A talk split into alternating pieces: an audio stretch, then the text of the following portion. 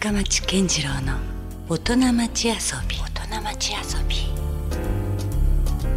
さあ先週に続きまして今夜もスタジオに遊びに来ていただいているのは音楽家ジャズミュージシャンの菊池成吉さんです。今夜もよろしくお願いします、はい、よろしくお願いします。今夜はですね、はい。あのまあ先週まあ仕事の話をたくさんお伺いしたので、まあはい。A 面 B 面で言うと今度は B 面のちょっと遊びの部分ではい。ちょっといろいろまたそこをきっかけにいろんな話ができればなと思ってます。はいで先週の放送でちょっと、はい。あのまあ僕がやってる唯一の遊びといえば料理ぐらいだっていう、はいはいはい。ね話も出ましたけど、はい。それはあのもう割と日々のあれですか？日常的にもう料理を作ったりすることが割と好きなんですか、そうですね。今はちょっと、うん。えっ、と特に、うん。えー自炊を増やしてるんですけど、うんうん。一時期歌舞伎町新宿の歌舞伎町に住んでる頃は、はい。年間通じて全部外食っていう時代もあったんですあよ。なるほど、ま全く作らない時もあったんですかありました。うんはいうん。あのもう老眼になっちゃってね。うんやっぱ年取ってくると、うん。やっぱりこう細かいあの包丁のー。ミリ単位のことがダメになってくるんで。うんあそんなもうこだわりの料理だったんですね。今やってらっしゃったことも。そうですね、まあ、料理っていうのはその細かいもんだという、うん。感じだったんでうん。やっぱり目がかすんできたり、うん。えーいろんな感覚がダメになってきたりしたら、うん。まあ、もうダメだという感じだったんですけど、今はあのーなんですかねメタボ対策にあのーちょっと菜食に寄せたうん。あのー料理をえー自分のあのボディリメイクのために、うん。あのー料理するようになったんで。なるほど。えー、と料理をしてますけども、うん。まあ料理だけが、うん。料理と食べまあでもね食べ歩きは今僕ちょっとなんかグルメ系のうん。コメントテータとかもやっちゃってるから結局仕事になっちゃってるんですよね、あの食べ手としては。うんうん。ええあのーシャンパンが好きだって言うとシャンパン屋さんからの宣伝の仕事が来ちゃうんでなるほど。受けちゃうんで、うんなん。かまたそこには菊池さんならではのワードが出そうですもんね。なんか。そうですね。普通のこう食リポにならないでしょ。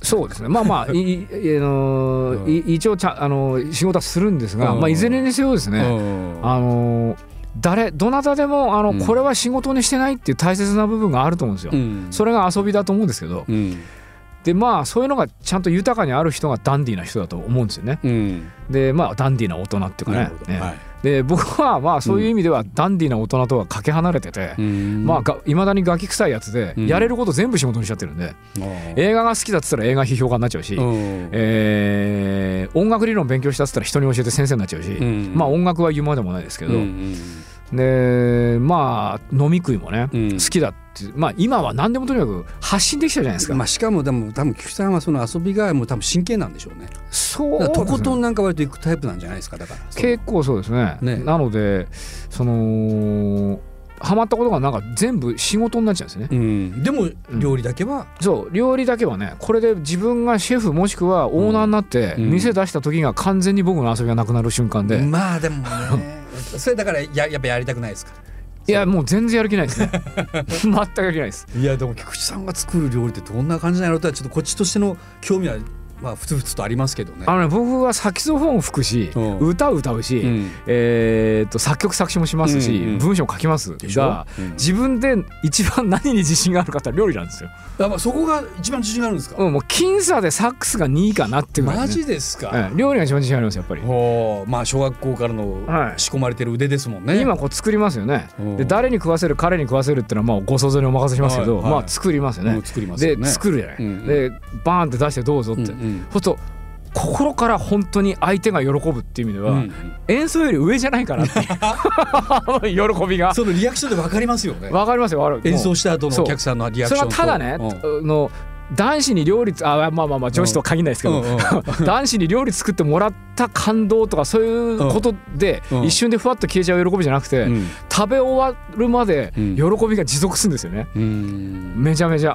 であやっぱり俺の作る料理って、まあ、じじ実際自分でもうまいなと思いますけど、ただまあ音楽もいいなと思ってるわけですよ。ですけど音楽はまあ日日によっては滑ったりとかね、うん寝てるお客様いたりとかね、まあ、客席上から見えますから、うん。料理はうん。絶対に滑ったことないんで、おおええ。すごいですねだからそれは。これはまあやっぱりじゃやっぱりじ自己判断が正しいかなっていうかね一番うまいの料理じゃないかなと思って。でもねその一番好きなものはしょ仕事でするなっていうことわざ的なのもあるあるぐらいだから。そうですね。それは実はもしかしたら正解なのかもしれないですけどね。そうですね。うんはいいやそうですか、はでもちょっとまあ意外な部分でもありましたね。そうね。料理に一番腕に自信がある。でもなんかその両者って実はちょっっと似てたりします？似てます創作の過程だったりとか全く同じです。全くそ同じ。の出した時のむ、うん。そのお客さんの反応とか。そうそうそう。うん。結局うちは親戚一同全部集めてもうん。肩着がいないんですよ、またそれも全部水水商売なんで、だから結局お客、はい。仕入れてはい。素材をはい。料理してうん。お客様に出してお客様がまずいとかうまいとか言ってうん。で楽しまれてうん。返すと。うん。でお金もらうと。うん。えーそれだけの人しかいないからなるほど。他のなんか就労体験が分かんないですよ。ね あの給料もらうとか、あのな全くないんで、はい。だからまあ結局全部が料理と思ってやってますよね、うん。音楽もそうした。なるですし、ほどねだからうん。どっかやっぱそのエンターテインメントじゃないけどもそういうはい、ちょっとこうサプライズがあったりとかそうそう演出とかもおそらく菊池さんのなんか独特のなんかあるんでしょうね。そうですね。料理に関してもね。はい。うん。まあとにかく、うん。あの質よく美味しく、はい。えー、なんですか食べた後にもたれたりとかね、うん。しない程度に気持ちよくうん。いい気分になってっていうことを心がけてますね。でそうさらなるその自分のそのボディメイキングって話も出ましたけどはい。なんかそういうところで心がけてるようなとこもあるんですか？はい、僕はあのねもともとえー飯屋のせがれなので,、うん。でしかもネグレクト気味っていうか、うん。あんまり子供見ないんですよ。うん調子の商売のうちは。はい。子供をこうちゃんと見るってい今だとね、ネグレクトとか言っちゃって。されてるぐらいな。そうするとどうなるかっていうと、うん。えー何時何時になったらご飯だよっつってみんなで食卓に集まって、うんこうお母さんが作った料理を食べるってことをは10あつか一回もしたことないですね。いそのうん。親父が親父は板前ですから、うん。作ると家庭料理じゃないですけどめちゃめちゃうまいんですよ。いやそうでしょう。うんうん。それを食べるか、うん。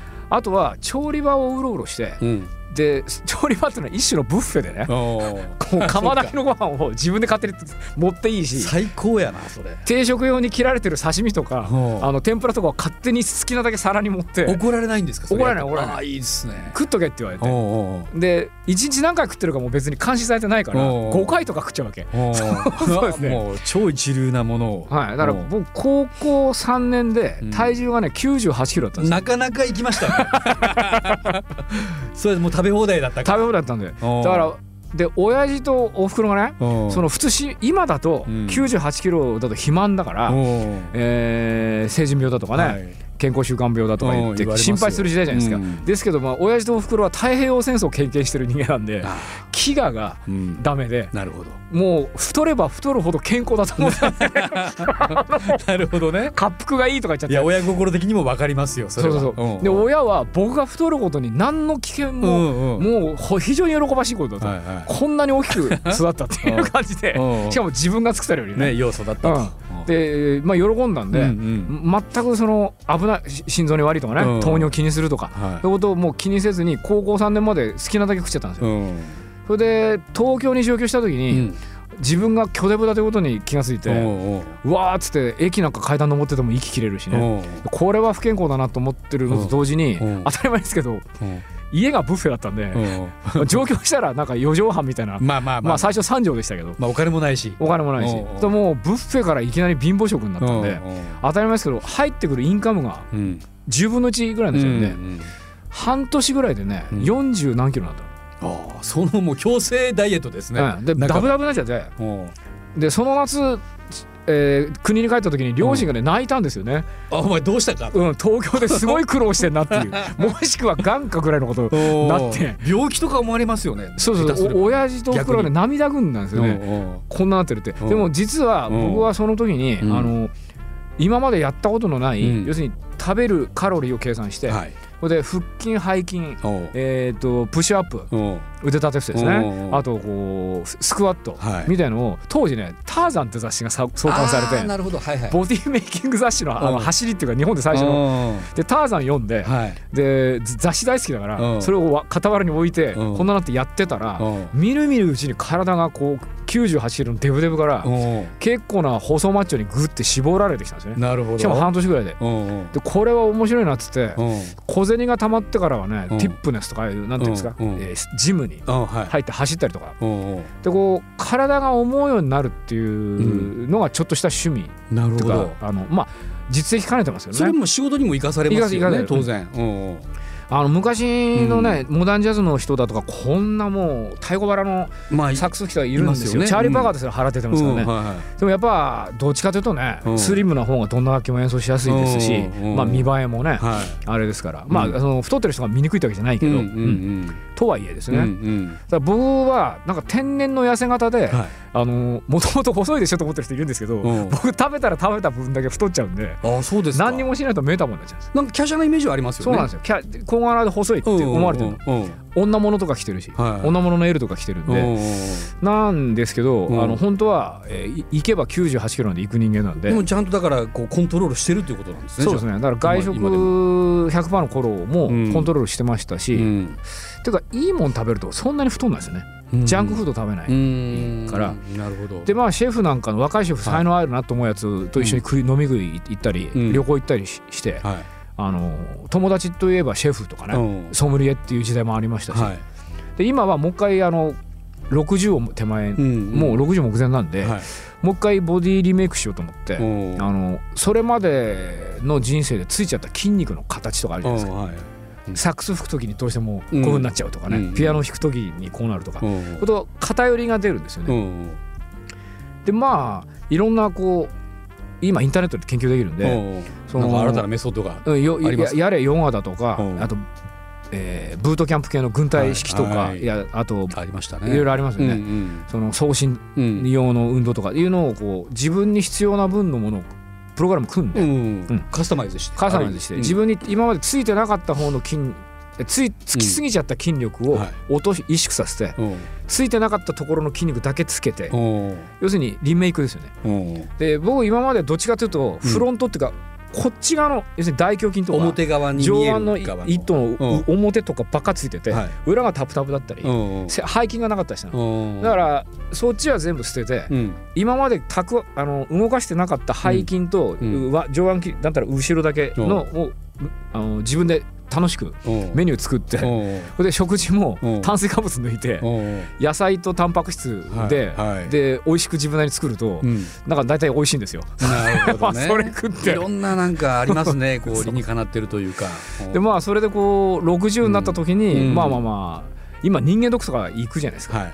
ことやっぱりねどうしても肝機能とかね、うん。あとお酒どうなんですか？菊池さん。酒飲みますよ。よえ好きです好き大好き、うんなるほどなるほど。だから酒も飲みます、うんでもなんか、えー、効果不効果肝臓が強くて、うん。酒飲みすぎても肝臓には来ないんですけど、血管がねうん。あの動脈瘤がある脳ドックでととか言っちゃってうん。でまあ破裂リスクないんですけどうん。今細かいとこまでいや今のこだわりはすごいですよだって。すごい。ピンポイントでいろいろ鍛えてる感じですもんね。うん、だから、うん。まあそういうことに、まあ、別にな何か怖いものが待ってるわけじゃないですけど、うん。まあ60になった時に体動かなくなったりね、うん。腰痛いとか膝痛いとかうん。ならずに、うん。まあ、楽しく遊べるように、うん。あの街歩きしたいので、うん。まあ、今ボディリメイクと同時にうん。それに関する食事制限を、うん。あの自分で作ればね、うん。美味しくできるんで、うんまあ、それが今趣味っちゃ趣味ですけどこれもね公言してるとね、うん。ボディリメイクも出しませんかって言われるんですあ絶対。本当ですよ。言われる話来るでしょ。絶対言われると思う、あの60を還暦前の男性のボディリメイク本つって菊池成吉ってなったら絶対売れるからっていや読みたいもん。絶対来るんですよ。おうダメですか？そしたら書いちゃいますよこれね。書き書きましょうよそれ。書いちゃうからまた仕事になっちゃうんでいいじゃない無限にこう追いかけてくるんですよね。その仕事の可能性が。なんとか振り切って逃げたいんですけど。いやいやそこはもうだからもうね来るもの拒まずでいきましょうよ。そうですかね。だって今までがそういうだって菊池さん今までそれで来たんそういう人生じゃないですか。はい。でそれでもちゃんとこう自分なりのこうなんていうんですか？菊池成吉というこうもうできてますからもうブランドというか。そう。軸は。ね軸っていうかね。うん。まあ中心には何もない感じですけどね。いやいやいやいやいや まあしかしでも何をやってもなんかどっかにこう自分なりのこう面白みみたいなものが次々加わってきてはい。で何だったらそれがもう仕事にどんどんなっていくみたいなね。はい。そういう感じありますよね。そうですね。うん。遊んでるうちに遊びが仕事になっちゃってるんで、うん、でも理想的じゃないですかそれって。な言ってみれば。そうですね。ね。羨ましいとかよく言われるんですけど。てもう苦手なことをやれとか言われるわけじゃないわけだし。そうね。そもそも自分にとって今ね関心の高いこととか興味があること。をまあ効果不効果ね。ね、ええ。うん、うちの先祖の誰かがきっとこう上の人にガンミガン言われて 苦しかったあれをこう僕が晴らしたのかもしれないですけど。いや面白いのはそのなんかジャズってある種こうインストゥルメンタルだし、はい。あまりこうそこではねまあもちろん菊池さんの場合いろんな音楽やってるから一概に言えませんけどその言葉でのこう表現というのはあまり、まあ、基本でないはい。んだけどもすごい菊池さんはその活字だったり、はいはい。ラジオだったりとかね、はいはい言葉がどんどんまたはい。そのクリエイティブなはいはいところに生かされてますよね。そういうところも何かそうですね。はいあのラジオやらされたりね。うん。それまた本にしろとか言ってね。うん都営旗いに製品が増えてっちゃうんですけど、うん。ええ、まあでももうそれがでも菊池成吉さんだということにどんどんなっていくんじゃないですか。そうですね。ある種のもうマイルス超えしましょうよなんか。いやー。マイルスさんはもう音楽ではものすごくなんかねそうです。多岐にわたるそうですね。活動を死ぬまで続けてましたけど、死ぬまでやって菊池さんの場合はもうさらにそれが音楽だけにとどまらないというそうですね。ことになってますよね。はい、うん、まあマイルス超えはさすがにね、うん。話が手かすいんで山下超えぐらいにしといて いややっていただければだとしてもまあそれはそれでねちょっとまた 新しい進化の形というかね、はいそうですね。見せられてる感じもしますけど、い。どうなんですか？今後その菊池成吉さんにとってね、はい。これからちょっとまたあのこういう方向に向かいたいなとかあるいは具体的に見えているものって何かあります？そうですね。あの、うんまあ一貫してあの申し上げてる通り、うん。もう展望を持たないんですよね。あそうだ。そういう話でしたね。ふ。全部全部降って湧いたような話を引っ掛けてるだけなんで、うん。フックしてるだけなんですよ。うん。だからまあ今年なんかがあったらフックがあったらなんかするんだけど、うん。まあもし今自分でその、そういうんじゃなくて、内発的にっていうんですか？自主的に何かがあるとしたらまあやっぱりあのーこうお分かりいただけると思うんですけど、はい。還暦が迫ってくるんです迫よってきてますね。迫ってきてるねアラカンですよ。アラカンですよね。はい。で還暦になった時にどんな感じなのかな俺はっていうことは考えてて。でまあ還暦になった時に、あんまりとにかく動けない人間にはなりたくないっていうか、うんうんうん。あの小回りが効いて健康ではありたいね。健康でありたい生きし、てる限り。うん演奏もしたいし、うん。踊歌ったり踊ったりしていたいなというのはあるので、うん。うん。まあそのための努力をしてるだけで、うん。仕事の内容に関してはもうなんかほったらかしですねね。ああまあでもそういうふうに自然に発生していくわけですもんね。そうですね。うん。はい。じゃあそのまあ原動力となるはい。自分の体のまず健康みたいな。そうですね。そのあたりが今後の一つの。はい。僕2回死にかけてるんで。えそうなんですか？はいあのー体の病気と心の病気で2回死にかけてるんですよ。だからやっぱり臨死しないと、うん。あの生きてる実感って湧かないっていそうかだかからそういう経験を経てる方がちょっとある種強いというかそうですね。ある種こう性の執着も含めてそうですね。なんかあるのかもしれないですね。そうですね、うん。はうん。い、なのでまあなんていうんですかね。まあだいぶ前ですけどねどっちもね、うん。はい。じゃあもうちょっともうメメント森じゃないけどそういうこうはいはいはい。哲学的なのもちょっとごまあ自身の中で、そまあそんなねおあのー偉いもんじゃないですけどまうんああのもうこれ死ぬなっていうことがあると、うん。あの生きるの辛いとかいう気にならないですね全然、うん。まあもともとあのどっちかっていうと総病室なんで、うん。あの今なんていうか日本全国う全体的にううつ病室の人が多くなってきてて、んまあちょっとなかなか前閉塞感というかねありますよね。ううん。ですけど僕は基本的にうん。もうなんとか東京の下町のさらに下ですから、うんうん。あのめちゃめちゃ壮病なストリートよですよね。ねなん言ってみれば。ですよねなので、まあ、それもあるんですけど、うん。途中死にかけたりしたことも含めて、うん。まあなんか生きてて辛いとか言ってる暇があったら遊んでた方がいいなというようなうん感じですね。だからそれがまあだんだん仕事に結びついてっていう感じでやってますけど、うん。はい、じゃあもう本当なんかまた今後ちょっとどういう展開になるかはもうご自身でさえちょっとわからないこともあるかもしれませんね。そうですね。還暦に向かって。はい、今やってることも全部計画的にやったものじゃなくてうん。偶発的なことを拾ったままそれが続いてるだけなんで、うん。はい、うん。なのでまあ今後もそれが死ぬまでそれやると思いますけど。なるほど。はい、だけどね、まあ、その確かにこうジャズミュージシャンも、まあ、影響を受けた人も含めてですけどいろんなこう波乱万丈というか、そうですね。ね、えあの配信してしまった人もいれば、いまあ、長生きしていた人もいるしえ、そうですね。だからちょっと一つ菊池さんにはもっともっとちょっとねあのこれからはい。ちょっとまたいろんな景色を、まあ、見せていただきたいところもありますよ。ああそうですか。ね、ね。だってバンドだけでももう、まあ、さっき、ね、先週から話してますように結構いくつかプロジェクトもあるし別にもうそれはジャズのカテゴライズっていうことでもなかったりもねそうですね。するし、はい。まあ、そこはもうちょっと今後も縦横無尽なはい感じは続いていくんでしょうねこれからもね。そうですね、うん。はい。あまり変わら僕もデビューしてからガラッと変わったってことないので、うん。ずっと同じ感じでうんいっぱいいろんなことやって、うん。あ全部の仕事は一個人には追えないっていうねなるほど。感じでやり続けてるのででもまあ。ある種のねなんか僕伝道者も受けて受け継いでほしいんですよね。だから菊池さんの言葉で、はい。まあ、そのジャズの魅力を語ってもらったりとかすあるとね、はいはいまたいろいろ僕らも結構ああなるほどうんみたいなところも結構出ていっぱい出てくるし、ええ。その辺のちょっと考察は、まあで伝道者言ったら大げさですけどうんうん。ねただ単にまああの楽しくうん。あのジャズをはい。えーなんていうんですかどうあのどうしてもねジャズ村の人はうん、ジャズをえ偉くてすごいもんだってことにどんどんどんどんこう敷居が、ね、そうそうそう高くなって聞きたいけど難しいとか思われがちじゃないですか。うんだからまあそれに対してラジオとかで、うん。あの分かりやすく楽しくうん。解説できるというような、そうなんですよ、あのーなんつっていうんですかね。うん。ユユーザーホスピタリティの高いは感じの仕事っていうのもまあ自分の仕事だなとは思いますけど、いね、そのはい。ヒップホップにしてももうバリバリもうジャズと結構近い親和性のところありますしねありますね。はいうん、だからそういうのがもう別に別にこうジャンルとして存在してるんじゃなくて、もう横串さしてい。ける感じですもんね。そうですね。うんはいまあじゃあちょっとこれからもですね、はいぜひちょっといろんなまたあの活動もあのね期待してますし、はい福岡もちょっとねなかなかこう、大所帯バンドはなかなか。来る機会ないんですけども、はいあの我々もちょっとそのサンセットライブっていうフェスやってたりとか福岡はね、結構あの前、はいミュージックシー天神とかもねはい。出て相当前ですけどね。前も前ですけど。ええうん、でもそういうなんかいわゆるこう街中で、はい。あの音楽の祭典みたいなこともねはい結構福岡音楽都市なんでそええ合ってますいや福岡素晴らしいです本当に。あのうんよいしょと言ってんじゃなくて。うんおしゃれだしねなんか食べ物何食ってもうまいし、おええ東京もそこそこうまいですけど、うん。あのー福岡美味しいですよ。コスパいいでしょ、コスパもいいしね。ね、うまいのはねじゃ実はね福岡、あの美味しいだけじゃもう満足しないんですよ。あコスパがが良くないと。それがいくらなんだというところが結構ね、あのミシュランがね、うん。あの辛口のミシュランが東京の次に星つけたの福岡ですからね。いやいや確かにね、えうん。